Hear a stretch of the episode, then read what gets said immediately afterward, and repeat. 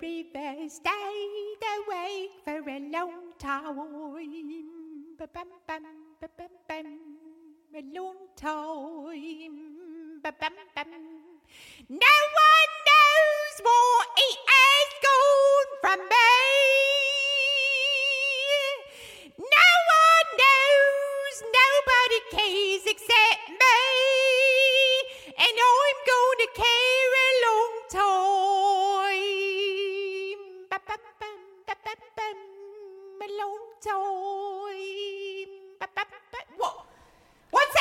It ain't that long. I ain't even been in here that long. I'm It doing ain't my that long. singing. Just, I don't know, it just, oh. Ah.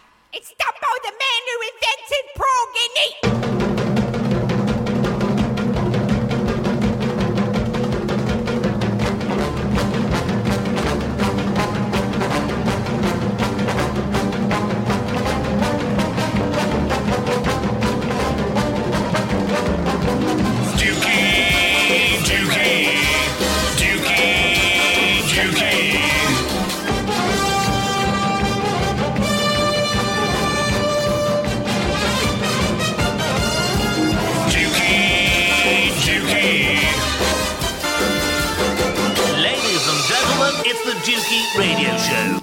Hello, hello, hello, hello. It's an absolute honour to welcome into the Dukey Radio Show studio Billy Ritchie, the man who invented prog. And he really did. I first heard about our guest's innovative musical endeavours with the band 123 and later Clouds through recent Dukey Radio Show guest Bruce Thomas's book Rough Notes. And in a recent prog special on this very show, Dave Dawson and myself waxed lyrical about Billy Ritchie's influence on the likes of Yes and Emerson, Lake and Palmer. In this first instalment of our three part interview with Billy, we chat about our guest's early years in the music business. From finding his sound with the satellites and the premiers in early 60s Scotland to being signed up by the Beatles manager, Brian Epstein, while in the band 123, we discover that innovation comes with quite a cost attached to it. In the same way that Marty McFly's guitar antics were shocking to his 1955 audience in the film Back to the Future, Britain wasn't quite ready for Billy Ritchie's blueprint for prog in the mid 60s. To say that his band 123 were a Marmite outfit would be an understatement. From requiring police escorts to save the band from audience dissent, to becoming the toast of London town with their now legendary residency at the Marquee Club in front of future prog demigods who were carefully watching and taking notes. It wasn't an easy ride. But first, what is our guest's favourite word? I want to know. I'm Billy Ritchie. My favourite word is balance. Balance. Balance. It's an easy one for me because I think looking back over all the years, I think that's the most important word there is. Keeping a balance in everything applies to almost anything. I think certainly it's something I wouldn't like to give the impression that I know how to make that balance work because I certainly don't. You can strive towards it. That's It's the it. ultimate I'm goal. aware of it being the line that you have to aim at. Hmm. I, I tend to have a roller coaster life, you know, great highs and great lows. But um, that probably has led me to be more aware that balance is such an important word Hmm. in that context. But in, in many ways, you know, in a relationship, all kinds of things, you know, you've got to kind of draw that line between being by loving somebody and also being prepared to tell them that they're hold it right there. You're going too far. Absolutely. So it's all that kind of balance. In a band, financially, obviously, your No, outgoings and None of us, even for a Scotsman, we, we we weren't very good at that sort of thing. Indeed. I'm We- glad that you mentioned that rather than me. It would seem racist if, if I come with a. Whereabouts in Scotland did you grow up? Whereabouts were you born I, I was the border? I, I was born in, in a place called Lanark, which is the nearest town, but we actually lived in a village called Forth, which is like a one horse town. Did you know where- the horse? Well, as I said to you earlier on, lots of people uh, even I meet people down here and they'll say, Where did you come from? And I say, Lanark. They say, Well, actually, Lanark. I said, No, actually, it was a place just outside Lanark called Forth. They said, Ah, you're one of the sheep shaggers. So it Right. was kind of like that. And did you did you get on with the, the sheep? Were they nice? Were they accommodating? well, the the mother, that's one of the stories they always tell. They say, uh, the, a mother was watching us while we had sex. And said, What did your mother say? Bah. oh, bah. And I mean, that sounds like uh, quite a remote location. And uh, did you come from a, a large family? I was the eldest of six. Although Right. my, my youngest brother Brian didn't arrive till I was a teenager, so was So quite five a- of us a lot right. of the time. So in a way, you almost became another parent, I suppose, when you've got a, a my sibling of that age. my sister Catherine, really brought up my brother. You know, she, she became like a second mother. My father always said that. You know, that Catherine, he had two mothers. And the Ritchie family, were they a musical family? Was there music in the house, instruments about? There wasn't piano. most of the time. My father tried to play the fiddle at one time, and I don't mean the joke version. he actually tried to play the violin, and we always go, "Oh, stop it!" You know, it's terrible. and um, but apparently, back in history, um, there was a couple of great granddads were pipe majors. Which uh, I spoke to a piper one night, and, and down in one of the East End pubs in the George, I think it was. And he said, "Oh, I'm a piper," and I said, "Well, my great grandfather was a pipe major." And he went, "Oh my God, you know that was a big thing to him." So it must have been pretty. They must have been pretty good. I didn't realize till that moment that being a pipe major was was a major thing. Major thing indeed. So there was a, kind of a musical pedigree somewhere in your DNA. I didn't know that till much later. Right. Uh, we had no signs of any of that till till I, I, I was about eight or something, and a neighbour threw out a piano. Man next door to As you do. as you do. Well, they just wanted rid of it, and us us not particularly wanting it, but it was free, so therefore we took it. Is that another Scottish kind of thing? Well, I think you know the answer to that. I think that's the rhetorical one. Andy. but um, yes, uh, we took the piano in. All five of us immediately banged it at once. The other four got fed up, and I kind of stuck with it and tried to make something off it. But they were all saying, "Mom, can you tell him to stop that noise?" You know, it was kind of like that. So- Wasn't much encouragement going. At what age did you come across this piano that was, I was about eight. chucked away? So quite early on. Yes, and, and I say I didn't really work it at that seriously. I just tried to make something off it. It was like a home hobby, like people used to carve little wooden animals or something. That's the way I thought of it. I didn't think of it as any big deal Right. until you know our, our, my friends were forming a band, and they were calling this band the Satellites, and they they all. My best friend today is still uh, Flam Robert Fleming. He he made a living from playing. Still played the guitar and all that stuff, and he um he played a bit of guitar and. Uh, we had a friend that wanted to be a singer. Another another friend that was in the pipe band playing drums. So he so he said, "I'll well, I'll be the drummer." And then he looked at me and said, "What what will you play?" And I thought, "Bloody hell, what am I going to do?" Panic.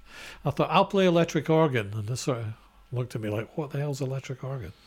Did But- you have a No. access to an electric organ? No, I don't know why. Don't know to this day why I said that. It was just the first thing that came into my head. They all looked at me, so I just thought, "What am I going to do?" And and and, and without any kind of preconceived thought, I just said, "I'll play electric organ." And they sort of, "Oh, okay then." So I was the kind of Pete Shotton of the band, you know. Mm. So, so were you exposed to any artists that had electric organs in the lineup? It was very early on then. I mean, guitars were the thing. There was there must have been other organists at that time, uh, but generally organ was something that you just created a little background color. You know, the guitars took the, the lead, and you had a bit of that was later on. I would say the organs came more into it about uh, 66, 67, that kind of time, sixty five perhaps. The organs started to come into it, and but they were really there to add a little extra texture. They were background instruments, really. Mm, the first band that comes to mind in terms of the keyboard being used or the electric organ being used as background uh, noise would be, the, I suppose, the Dave Clark Five. Yes, yeah, he did a good job, Mike Smith. I mean, he he was standing as well. Indeed. They were standing. I mean, people. One of the things that that gets under my skin a little bit, or not so much under my skin, but it's you always feel that you have to correct it, as they say about me being the first standing keyboard. player. Standing wasn't important. I mean, people like Jerry Lee Lewis stood at the piano, Little Richard, they stood, but they had a band supporting them. You know, I later on when I did what they mean when they say that about me was that we had no guitars. It was just organ. But anyway, back at the satellites, what happened then is we went to the rehearsal, and um, I was feeling a bit kind of oh I'm only here to make up the numbers, and then they were trying to learn this song, Troy Shondell song. This time, this time we're really breaking up. Right. And um, they were kind of struggling trying to work it out. And I, I was kind of looking at them and thinking, what's the problem? So I played it all, and they all turned and looked at me as if I had horns in my head. So I suddenly thought, oh, wait a minute, I must be good. it's kind of like that. Were you self-taught, or did you have Yes. less right? And Yes. did you just do everything by ear, or did you have one of those play in a day? Oh, no, no, I never, I totally learned myself in those days. So you were working out chord progressions and inversions and I everything just was- by ear. I wanted to know. One of the things that was lucky for me was I really wanted to know. A lot of people who play by ear and learn to play by ear, they don't know why they're doing it. They just follow the sounds. But I, I always wanted to know why. So I always knew the structure. Always had good musical theory. I mean, I, I, I taught myself to read music fairly early on too. Pretty basic stuff, but I knew how to do it. I mean, later on in the band, I took classical for a few years, which helped. It was something else. when you say later on with the band, we're not talking about the satellites. No, no, no. Which- was, which band? This was in Clouds. this is in clouds. Clouds by the time I took the, the classical lessons. So to get a timeline, satellites were formed when you were in your mid-teens. Yes, I was 15 when I joined the satellites. So, a- so that would be, what's 59, 1959? Right. So at that particular stage, I suppose skiffle would have been a, an, an influence, There was stuff along with the, obviously an, an American It was mainly fifties rock and roll. the kind of Bobby Rydell stuff and all that. And I seem to remember that stuff. I, I, I mean, I've not great memories of um, one thing or another. I just remember I, we were great friends. That was the thing. As I say, my my best friend, who I only see once every five, ten years, still lives in Scotland. We still talk on the phone, Flam, and um, we. I remember us doing even Beatles songs, which is about 63, 1963. That's right. Yeah. Which that- is quite fortuitous because a number of years later you were managed by Brian, Brian Epstein. Epstein. yes.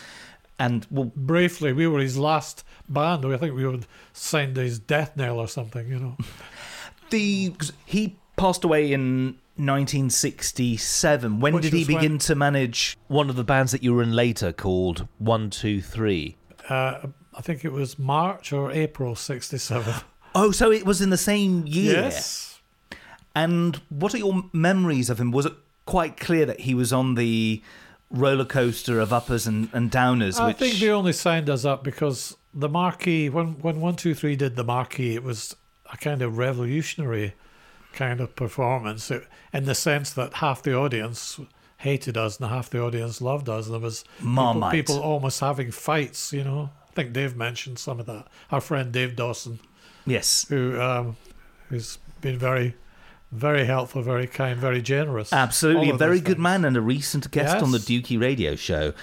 How hands on was Brian Epstein with regards to dealing with your band? For instance, did he actually go to that gig at the Marquee, or was he informed? Oh, right. So Yes. he he was still kind of active and in Him terms and- of seeking new talent. Him and Robert Stigwood had just uh, formed a joint partnership, or at least Stigwood had been welcomed into the NEMS Enterprise, which was the name of the, the Beatles organisation, The in North- Argyll Street, next to the Palladium. oh, God, of course. Right. We, used to, um, and then um, Brian died, and Robert Stigwood assumed total control, uh, supposedly, theoretically, of our career. But at the very same moment, he signed a band called the Bee Gees, who were unknown at that time.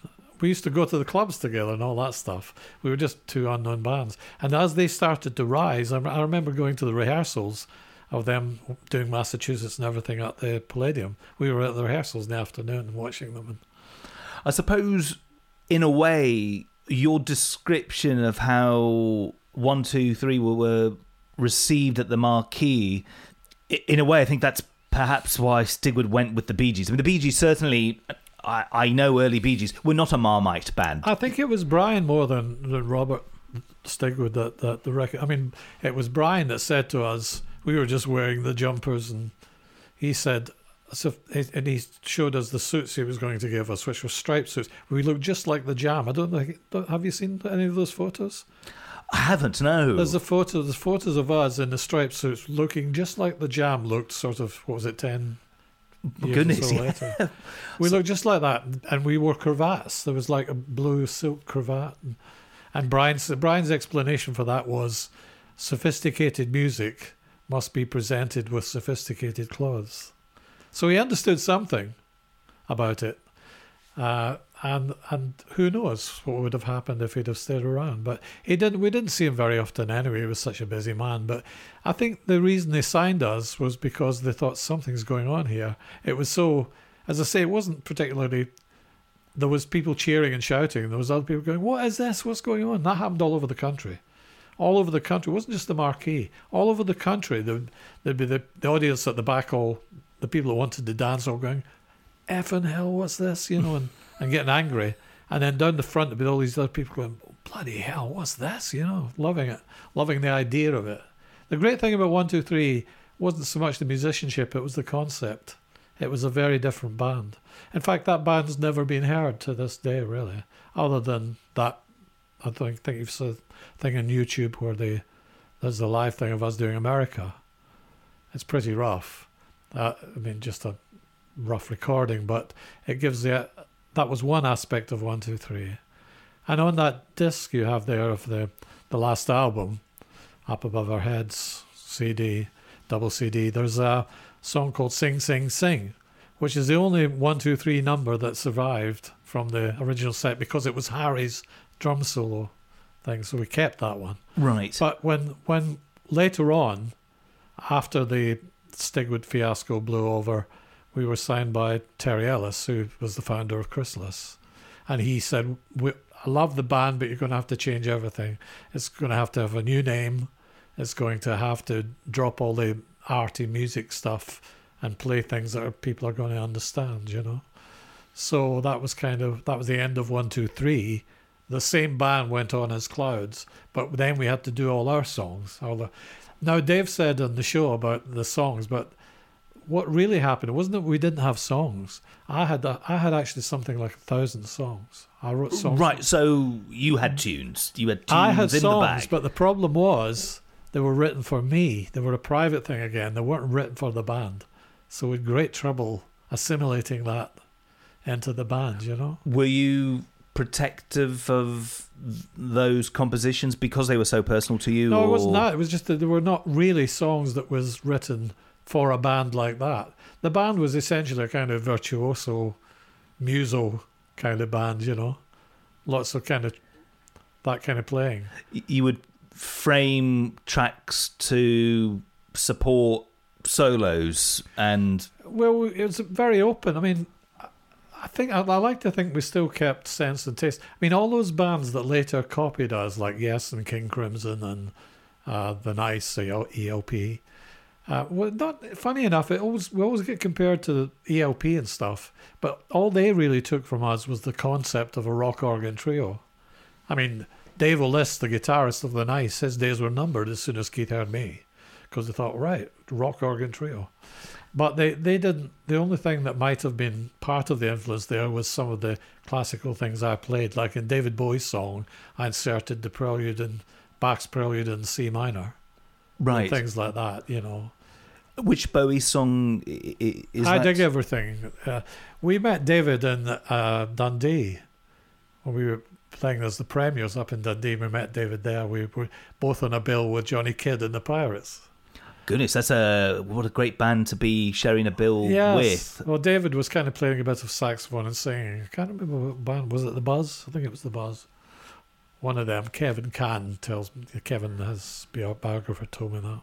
I'm mindful of the timeline. So you at 15 you formed the, The satellites, and then following that, 1964, Right. the big, I joined this other band, the Premiers, the Premiers, who were a guitar band. There was a, there were a five piece guitar band or something, and uh, Ian was the singer. Ian Ellis, who later became the bass player in One Two Three and Clouds, was the vocalist.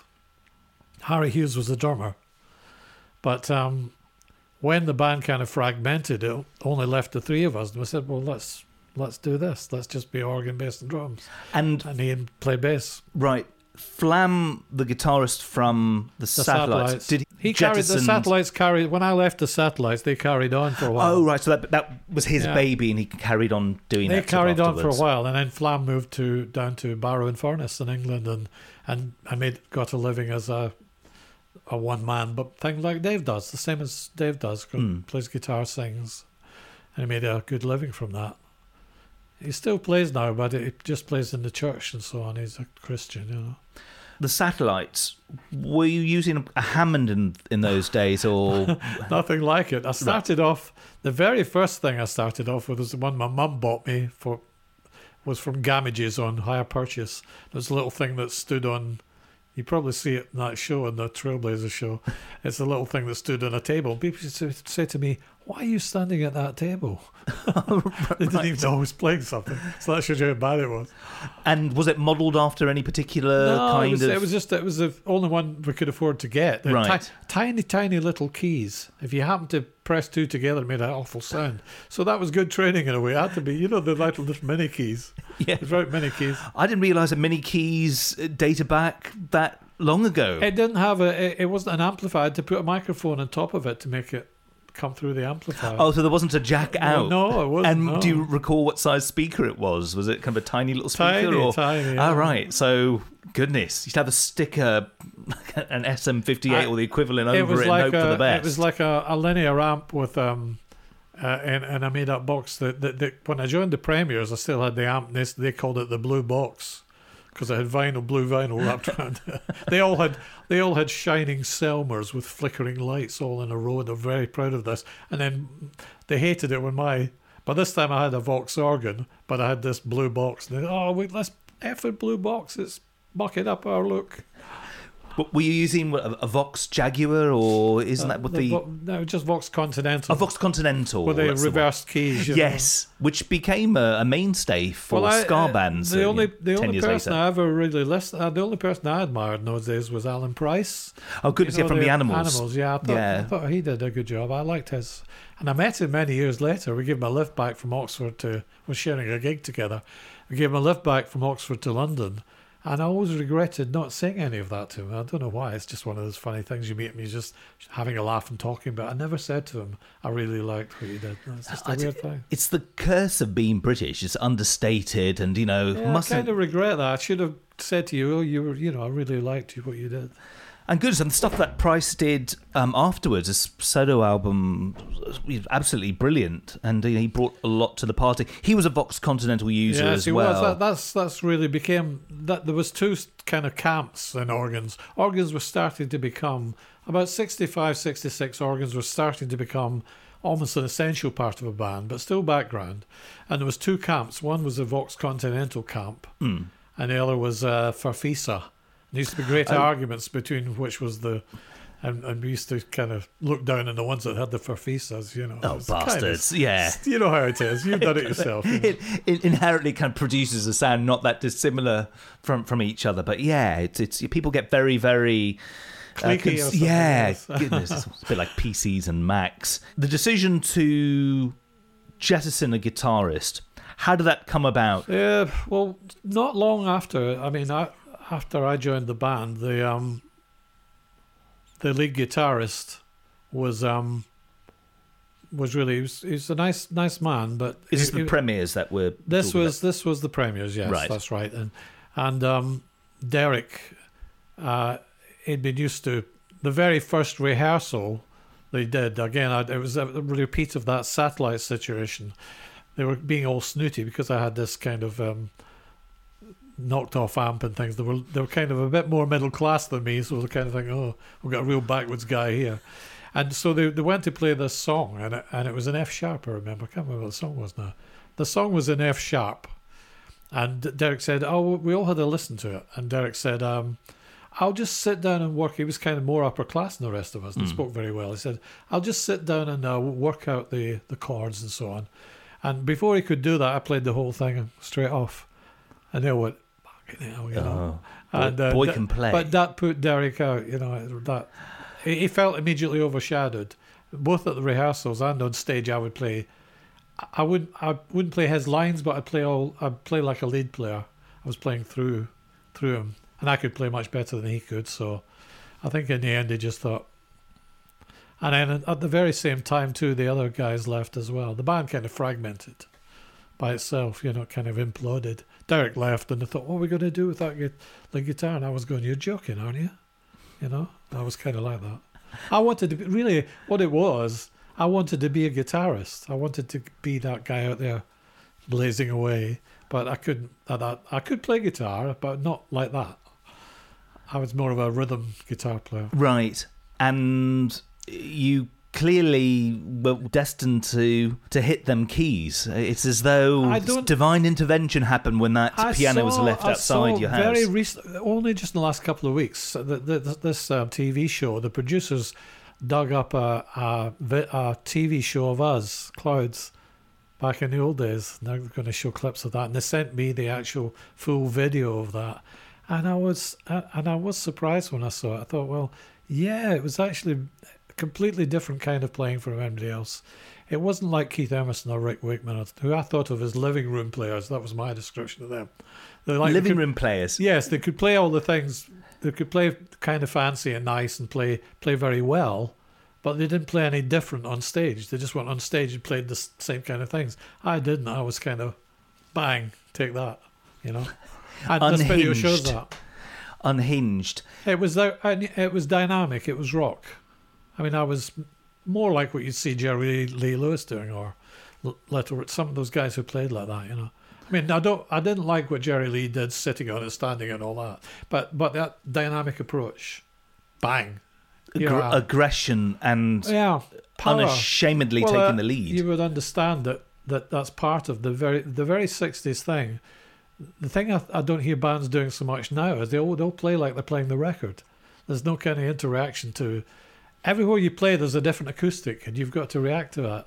You've got to find ways of playing. You can play a solo one night, and it works a treat and is, goes great. If you play the same notes exactly the same way the next night, it won't work.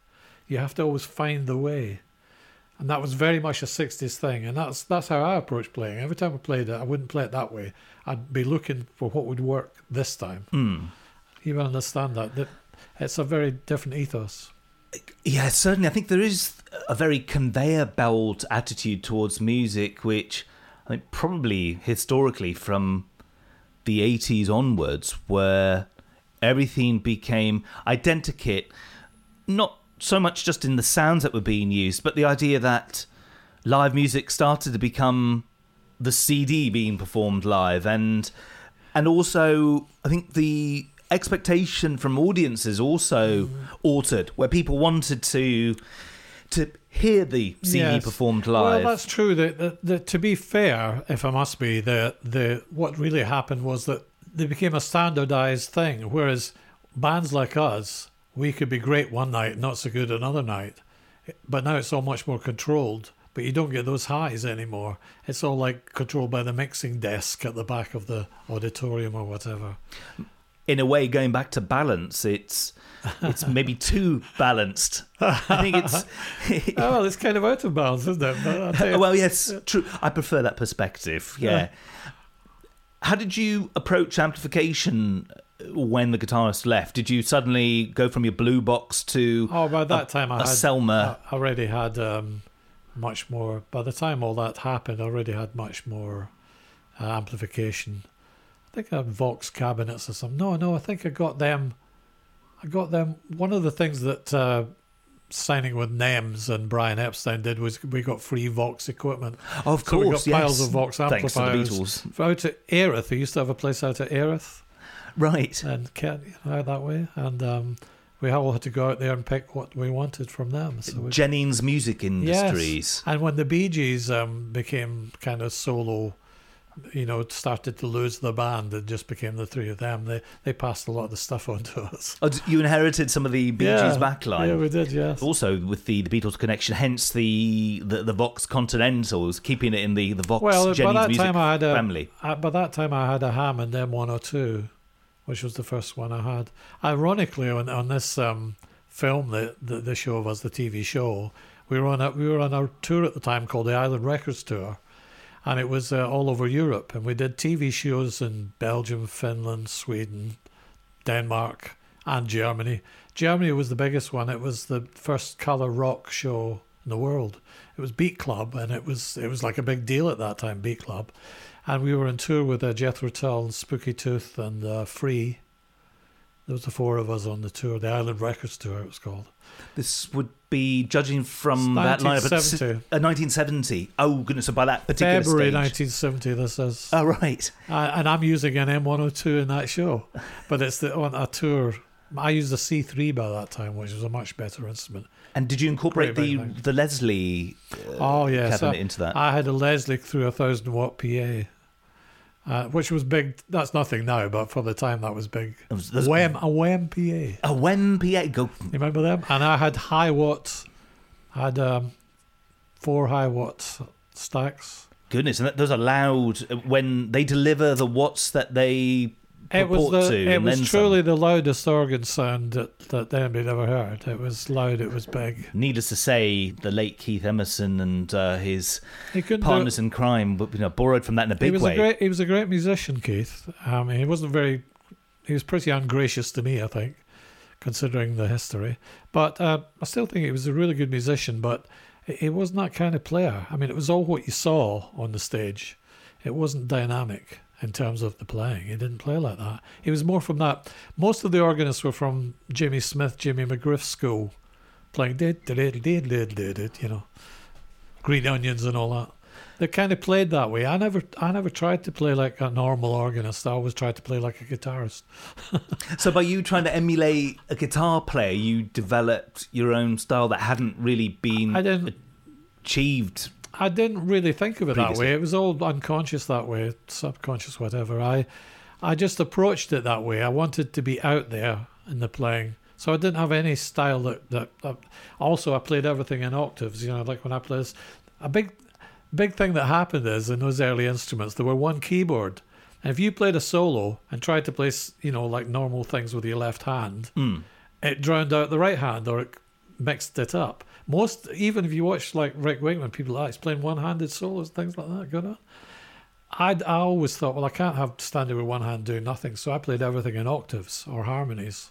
I play like fifths or tenths. Or, so my left hand was playing as fast as my right was all the time, and it also doubled the sound. It doubled the strength of the sound. Absolutely, it's not only making up for the guitar that had been there and that, that was no longer there, but actually overshadowing what the guitar could do anyway. That's a mighty big sound, did, particularly for it did mean. I mean, the big thing about the way I played was I played whatever was needed to be played. So it meant it did restrict me in the sense that I had to play things that were medley. I couldn't play anything sort of uh, light or or pretty. Everything had to be there because I was the band. You know, in terms of the the if you take away the rhythm section, that only left me.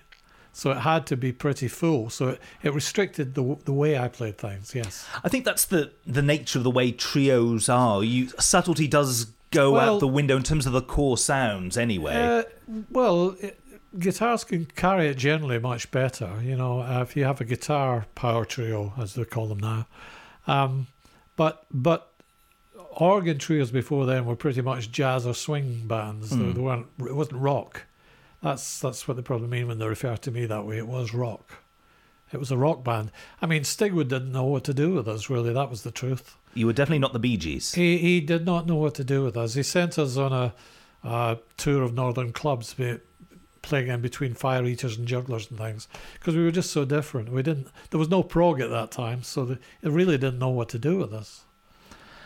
Also, hearing those early recordings, if you listen to them now they're not shocking because people are quite acclimatized to hearing what came after it. It's only when you look at the the year that, that you know the years that you were doing this and yes. how far ahead of its time that well, it the, is. Is the, the sad the sad thing really is that one two three was never never made an album as one two three. By the time we made those albums, we were clouds, so it was like a different band really. Yeah, eh, you can still hear the stuff in it. You can still hear the influence. But one, two, three sounded a lot different to Clouds. I mean, you do have that track that you can hear of America.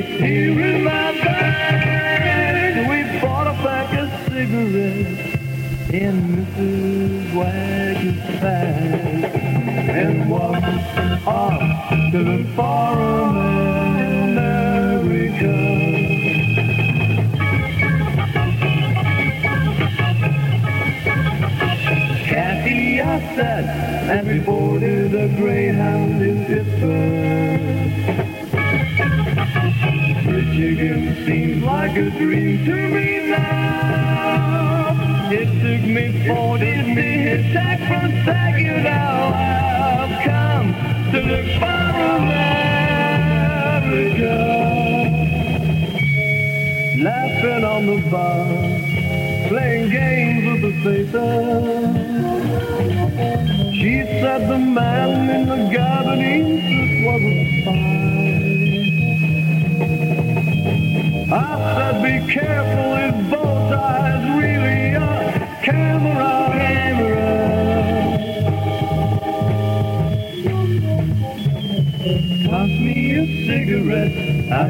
that one.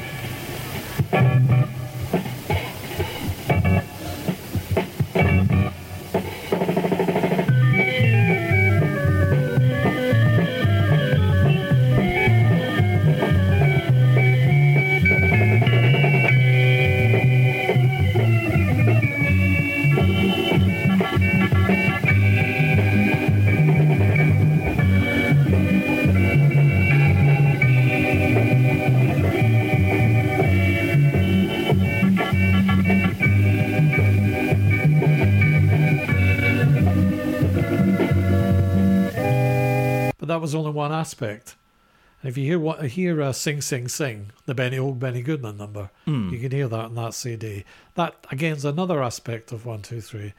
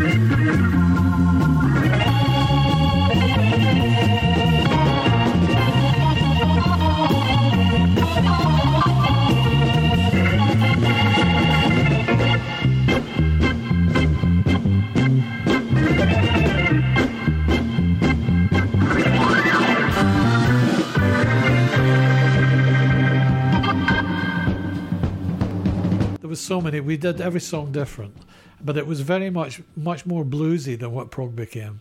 It was bluesy. It was um, not so much jazzy, but it was pretty much aiming at that blues, blues orientated kind of thing.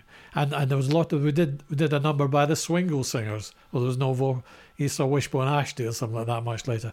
That was one through three. That was the stuff we did th- things like that. We just sing a whole song with no lyrics, you know. 1967.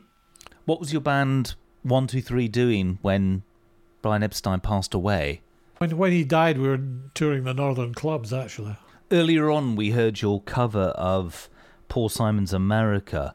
When did you, as a band, later on as Clouds, actually tour the States? We did the States twice, 1970. We played the Fillmore. We got fantastic reviews, which we didn't know till recent years because there was no internet. We didn't know about the reviews. Yeah, you- If had we known, we might have carried on a bit longer. But we didn't know, you see. And how extensive were the, the American tours as, We, as we were virtually in America for about a year, Right. all told. And what were the travelling conditions like? Oh, well, Bruce or anybody that would tell you that stuff. It's pretty much every town becomes the same. You're asking each other. You're sitting in the in the city and you're saying, "Where are we today? Where is this?" Because it's all the same, you know. You just airport, gig, ham, cold hamburger, on to the next one. It was like that for a year. Very hard. Back to 67, did Epstein book you to do those No, no. We, we what happened was we we we came down. We we were playing in Scotland in 1966, and the audiences were all going, "Oh, what the what the hell is this?" You know, they were all kind of pissed off. They wanted to hear "Knock on Wood" and stuff, and we were. Uh, Playing all this kind of stop start with different tempi and things, you know, stop in the middle of a song and play something else. We'd do bits where there was no music, we'd just sing a cappella, and the audience was all going, oh, they were actually, we got police escorted all over the country. You know, one, two, three. It's true. It's, it's Well, amazing. did that really happen? That's not It- it- hyperbole. it- it's um, it's actually factual. I mean, almost everywhere we played, especially up north, with police escorts and stuff, the people get so angry when you're not playing music they want to hear. They get absolutely outraged. Were you tempted to give the people what they want, even if it would be at the expense of you being. No, we were kind of arrogant, you know, with that youthful arrogance. I like that. yeah. we kind of thought, no, well, no, we know what we're doing is good. Uh, the whole thing that brought us to London was we thought, well, we can't seem to, people here don't understand, so we'll go to London where they're- they're very hip, they'll understand. But when we got there, it was no different to Scotland. There- nothing was much different. But we we almost immediately landed a residency at the Marquee, which uh, was purely because Archie, our our um, road manager at the time, our, manager, he um, is a friend of ours. He he uh, managed to talk his way into an audition at the Marquee, and John Gee. Um, we didn't know all this later, but John Gee. was basically a jazz fan. He looked down on pop groups, and when he heard us play, he thought, "Oh, this is the missing link. It's a pop group that plays like a jazz group." Mm. So th- it was a big thing for any band, like all the bands that later became Yes and you know, like Syn and those bands. They they all did support spots at the Marquee, where we never did. We went straight on to being headliners. So that caused a great deal of resentment. To a certain extent, you were greeted with uh, animosity from your fellow peers quite Well, Well, in, the in that outset. sense, but then again, I think there were. I always remember there was a band called the Marmalade from Scotland who had quite a few hits, and we were doing the gig there one night, and they were standing in front of the stage, and they were standing like with their mouths open. They were going, and Dean Ford, who was the singer, you know, the Ob-La-Di and all that, he said to me, he said, "Where have you guys come from?" It sounds like you know as if we'd come from Mars or something. So we were quite smug about it. We we were facing loads of animosity, but we we were with that youthful confidence where you don't realize the problems. You just think this is good. You'll have to suffer it. You know that was our attitude. The residency at the Marquee. When did that happen, and how, how long did you have that for? March '67. And we played there for that next. We played there for a couple of months on Saturday nights, now then Friday nights and things. And then, of course, as once we were signed to to Brian Epstein and all that, we started to spread a lot. So we couldn't play the Marquee much then. We'd done the. It was only a couple of months residency, but it caused such a fuss. There's all those people there. You know, like the guys who are future members of these other groups. all taking notes As and Dave yes, said photocopies. That was the nice one. In terms of the marquee residency, did you feel that you at least had acceptance there? We felt we were making well. I mean, being signed to NEMS, we were very blasé about it. It was right. Oh, okay, you know, you say it now. Brian Epstein was our manager, but at the time we were just like, oh, okay, you know, you take it on your stride. We're we're at the Albert Hall next week. Oh, are we? You know, it was like wow. You know, you're just kind of all right, okay. At that particular stage, the the sets that you were doing, how what was the proportion of, of originals to None. covers? No originals. Right. It was all covers, but we did the covers so drastically. I mean, people sometimes say things like um, they, they compare us, say, with Vanilla Fudge. Well, I never thought that was. Vanilla Fudge did do slowed down versions of like uh, "You Keep Me Hanging On" or something. Mm. But what One Two Three did was much more drastic, and before it was before Vanilla Fudge too. It was much more drastic. We completely well, you heard what we did with America. That's the only one you hear. The we completely changed the tunes. We put bits in that weren't there before. I, I mean, as a songwriter myself, I always look to keep the spirit of the song. I mean, David Bowie, he he loved our version of his song. You know, I dig everything. And here's a little snippet from the David Bowie original of I Dig Everything.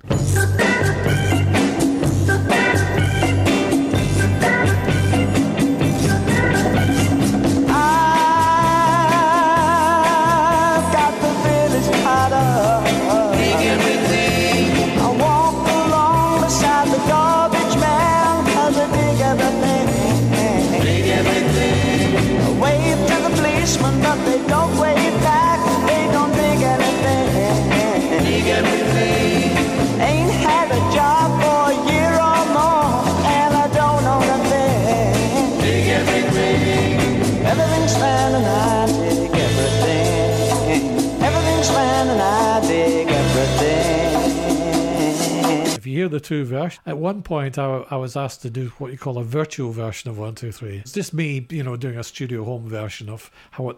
It doesn't show you what the band was like because you've not got Harry's drumming or the singing, but it shows you what the arrangements were like. They were pretty complex.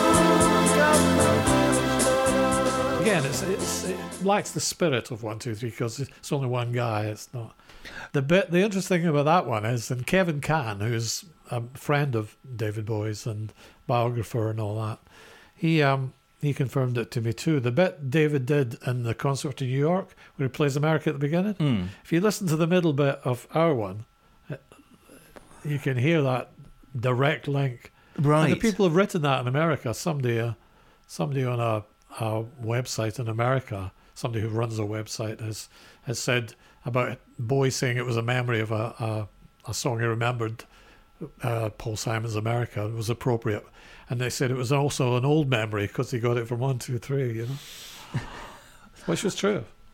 Very astute. Yeah, it was good. It's amazing where this stuff's all coming from. Even seeing you today and everything, it's it's like things are just sprouting up. Dave's Dave's due in part to that too. Dave and Bruce, see, they've been very Certainly, yeah. supportive, kind. it's helped to get the momentum happening again in terms of interest in your history. Well, And if I ever had made the big time, I would wish for somebody like Dave around, you know, and Bruce too, you know. both recent guests on the Dukey radio show, Bruce Thomas and Dave Dawson. When did you first come across the term prog? They really began with uh, in the court of the Crimson King, you know, King Crimson. Mm. I very grudgingly would say that um, 21st Century Schizoid Man was the nearest thing I heard to One Two Three. I mean, it was it's one I think I, I they didn't. It was only in, in flashes, but but I mean, yes, tried to copy us, but it came out sounding different. It doesn't wasn't like One Two Three, but it was the concept. That's what they took mainly was the concept. The thing, a thing I think that, and you would understand this, the thing that musicians sort of felt when they saw us was, oh wait a minute, you don't have to do a song like verse chorus. You can you can do whatever you like. You can stop, you can start, you can play over, you can add bits, you can compose new things in it. You can really the the whole thing's free. What they didn't understand, unfortunately, in my opinion, they didn't understand that if you're going to be that clever and that flash and, and, and showing off and all that stuff, you've got to be double careful to keep good taste and sense. That's where they lost it, in my opinion. They didn't do that. I think certainly taste went out the window. certainly as Never this would have happened with developed. one, two, three. Never would have happened with one, two, three because I wouldn't have allowed that because songwriter's sensibility.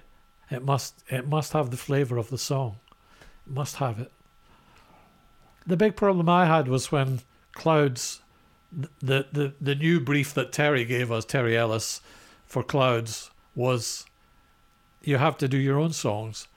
Well, I was used to taking other people's songs and rewriting them. How could I rewrite my own songs?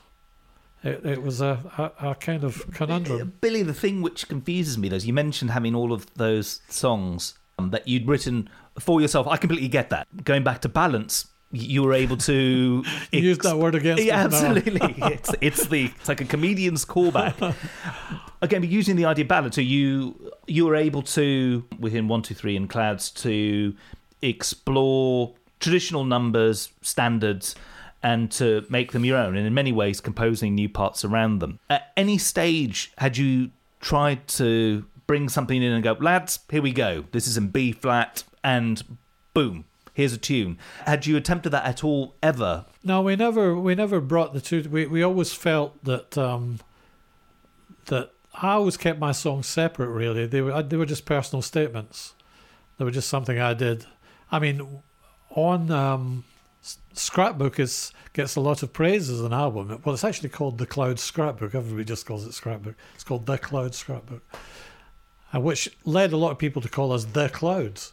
But it actually it was just Clouds. I hated that name right from when Terry said. I said, "Oh, do we have to have that name?" And I was right, you know, because that name's such a naff name that that there's about five bands called Clouds. I mean, it doesn't matter that we were the first. It's it's not a name to, and it doesn't. I think Terry got that from listening to my songs. When he heard this, after he heard the band and loved the band, he heard my songs and loved the songs, and he thought, "We've got to try and bring these together." But there were two different genres. You know, the, that's why Scrapbook so sounds like a fragmented album because you've got pop songs. I mean, hardly any of the songs on that album we played live.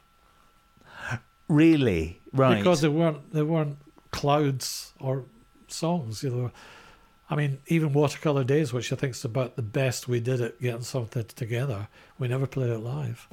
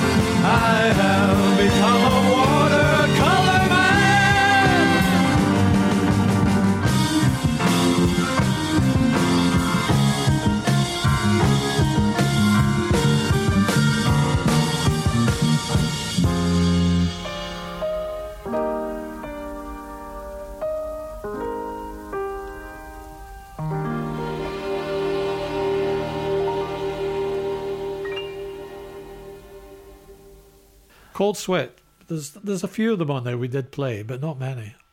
Why did you not uh, do they, that? They weren't really like the band. The band was really a muso kind of band. You know, it wasn't a song band. So had you felt that you were compromising your just- initial remit It and was intention? just something in my head. I couldn't. If I saw somebody else's song, like Paul Simon's song or David Bowie's song, I could find a way, other ways to do it. My head wouldn't work that way. I'd written my song. How do I change my song? So what I had to do was try and do write pieces round it and things like that. And in the later, the last album, Watercolor Days, we were just starting to get it together. It was a process. We would have got there eventually. Another two albums would have got us there, but I couldn't. I was struggling with it. Struggling in what way? Uh, Struggling to make the concept work of my songs in a Clouds band. Right.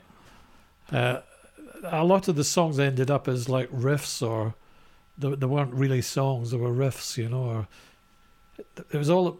The thing was that the band was a kind of say virtuoso kind of band. There was lots of playing. Harry and I in a constant battle, you know, for supremacy. Drummers. Drummers, you know all about Yeah. drummers. Drummers. He would always try and drown me out, and he never could. I would never allow it. Well, with 1,000 watts of Wem and Hiwatt goodness, how just could playing he? as much as possible, really. but uh, it- that made it good. It was like a con- It was like a contest. I didn't think of it that way at the time, but I think that's what it was.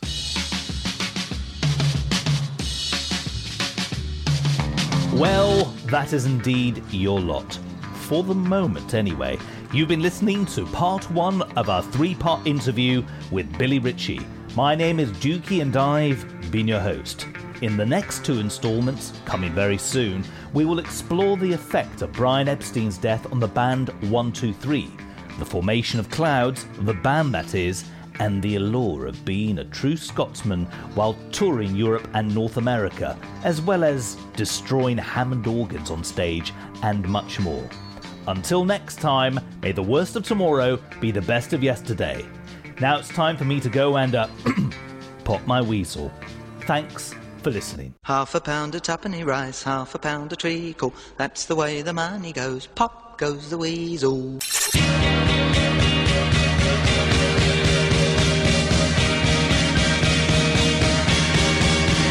Facebook. On your mouse to our Facebook page.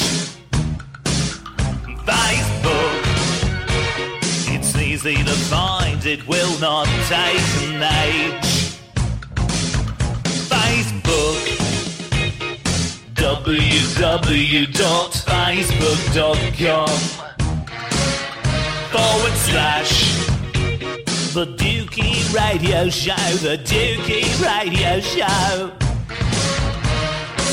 The thin white Dukey is right. Click your way to the Dukey Radio Show Facebook page, www.facebook.com forward slash the Dukey Radio Show. The Dukey Radio Show, the Dukey Radio Show.